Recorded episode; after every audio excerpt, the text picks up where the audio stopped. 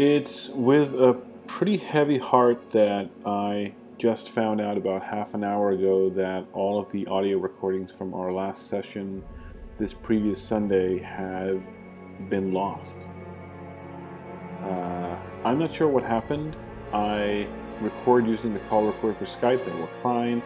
I imported all of the audio into Logic Pro X and I saved out my project and I was editing it uh, last night and it was working fine. And um, I came back from work today and I was going to start editing the the session again, and um, all of a sudden the files are just gone. I've searched through everything that I have and I can't find them anywhere, so I assume that they are uh, irrevocably lost, and that sucks. Um, so I'm going to try instead to recap the last session, and um, it's a real, it's really a shame because that was actually the best session we've had so far. And it was the first session that was not in New York. Uh, it was the first session where Christian, our new uh, player, joined us. So there was just a lot of reasons why um, it really breaks my heart uh, that, that I lost these files. So that'll teach me to um, to have a good backup strategy in place, uh, which of course I'm going to start on as soon as I'm done with this this recap. Um, so yeah, uh, brokenhearted, but uh, life goes on. So, in terms of recap, we found our players uh, or characters rather um, in New York on September 10th. Last we left them in session three. Uh, there had been a whole bunch of strange events leading up to uh, the departure of this uh, expedition to the Antarctic. So we began the last session with a recap. Um, I went over the things that uh, they had they had gone through, stuff like uh, the murder of the captain, um, and uh, the package which had been stolen. They talked to the post office guy, um, various notes they had gotten, and then we went into uh, onboarding our new player. His name is Christian. Uh, he plays Dr. Hermann Altmaier, a German parapsychologist who's a little nutty and uh, who believes in pendulums as a way of guiding his life. Um, he met up with um, Starkweather, and Starkweather, upon hearing that uh, Dr. Altmaier had some money, uh, found that to be more than enough to persuade him to bring him on board the expedition, given that they had just lost a whole bunch of their equipment and whatnot. So that was a pretty quick transaction. Meanwhile, um, the other players had gotten their hands on uh, a few other articles about Miss Lexington and her uh, past, especially about her father and how her father had been found dead in um, in the uh, Lexington Lexington estate, and how Acacia Lexington um, had blamed um, or had had uh, argued that it had been murder and that the uh, a, a, manuscript that her father had been very um, um, possessive of um, had gone missing, and this was a manuscript script which uh, had um, supposed to, was supposed to go on auction, or he bought it from an auction. I actually forget, but um, the players kind of glossed over a little bit of this and um, and argued a little bit back and forth about what the significance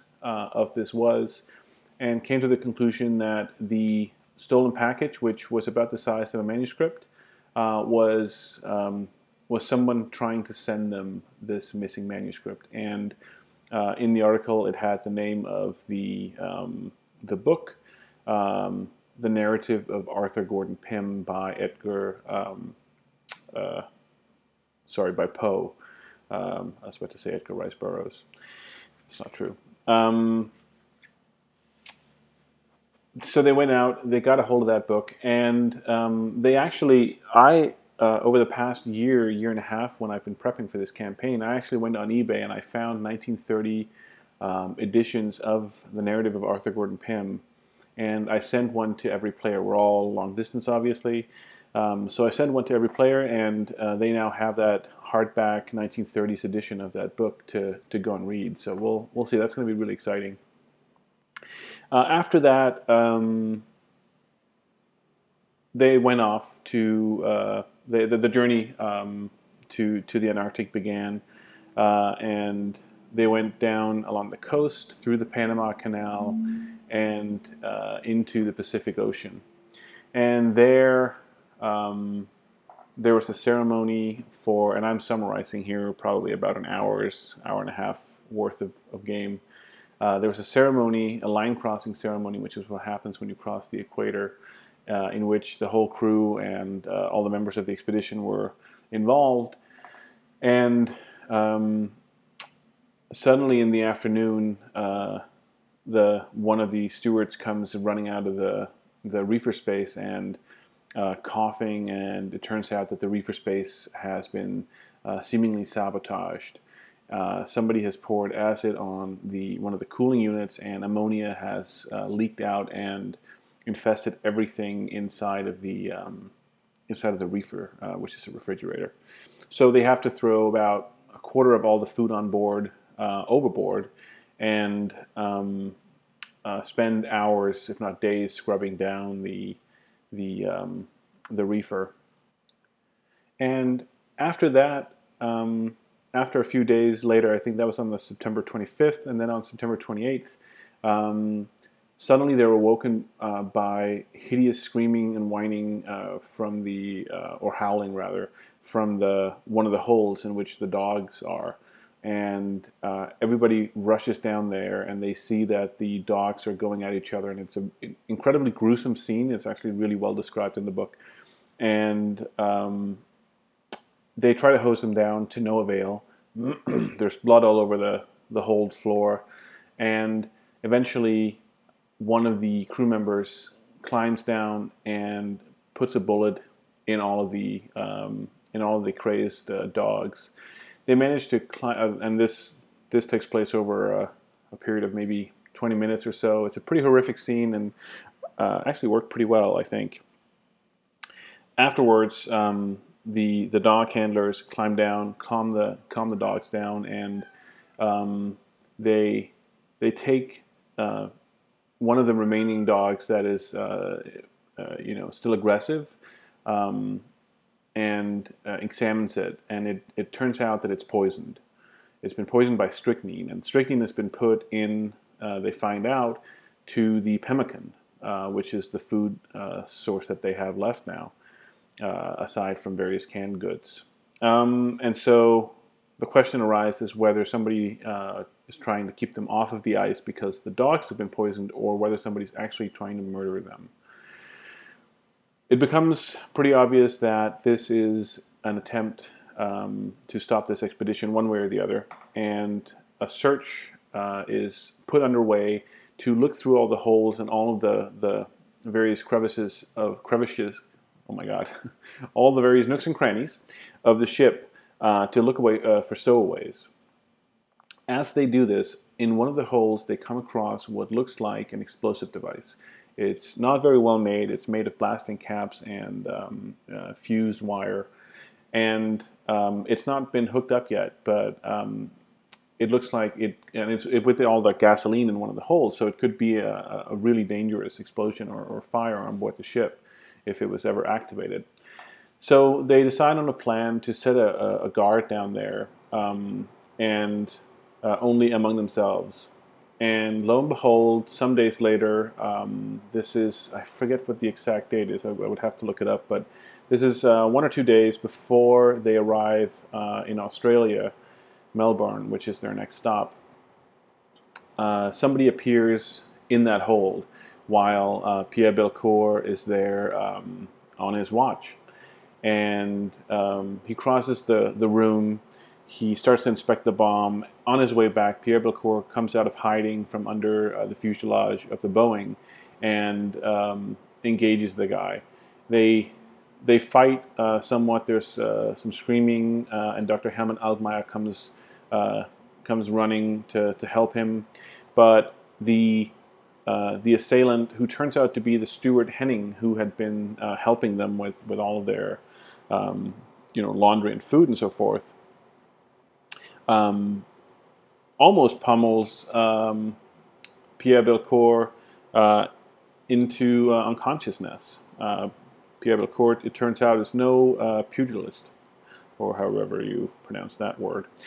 Um, but they managed to capture him. The rest of the the rest of the crew come running and help help out. Hold on, I'm gonna have to turn off the AC.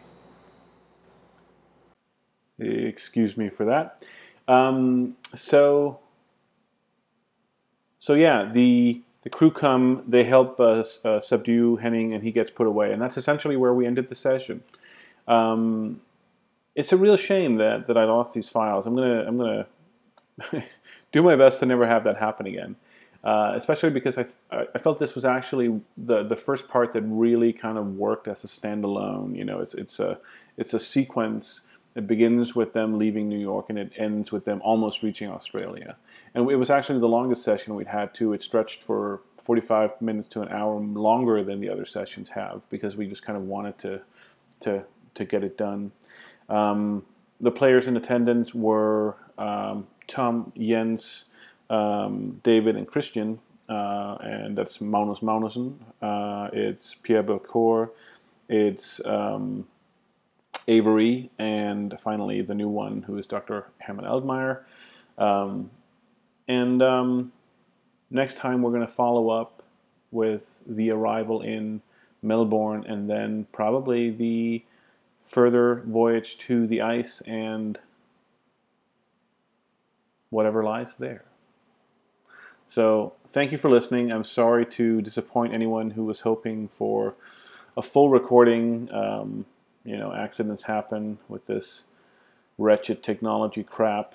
Uh, or maybe, just maybe, someone with ulterior motives broke into my computer and erased the files on purpose. Who knows? Listen uh, for more on session five in uh, whenever we get around to recording that. This last time we had a break for about two months. It was a little long, but people were busy over the summer. I hope to pick up the pace a little bit and uh, get a game going every month, month and a half. It is hard to get everybody together, but um, we'll do our best. Oh, one final thing. We did actually lose a player as well. We lost uh, Bjorn, who's uh, Christian's brother um, who's unable to make it again. He played Thomas McLougal, but he was only here for the first session. Um, and it was very unfortunate because he, he being a journalist, uh, he being the only character that lived in New York, there was a lot of potential there. But um, c'est la vie. Uh, it's hard to be an adult with adult responsibilities and still engage in something as time-consuming as, and frivolous as role-playing. Um, so that's all right. We'll we'll we'll live anyway. But um, I look forward to the next session and uh.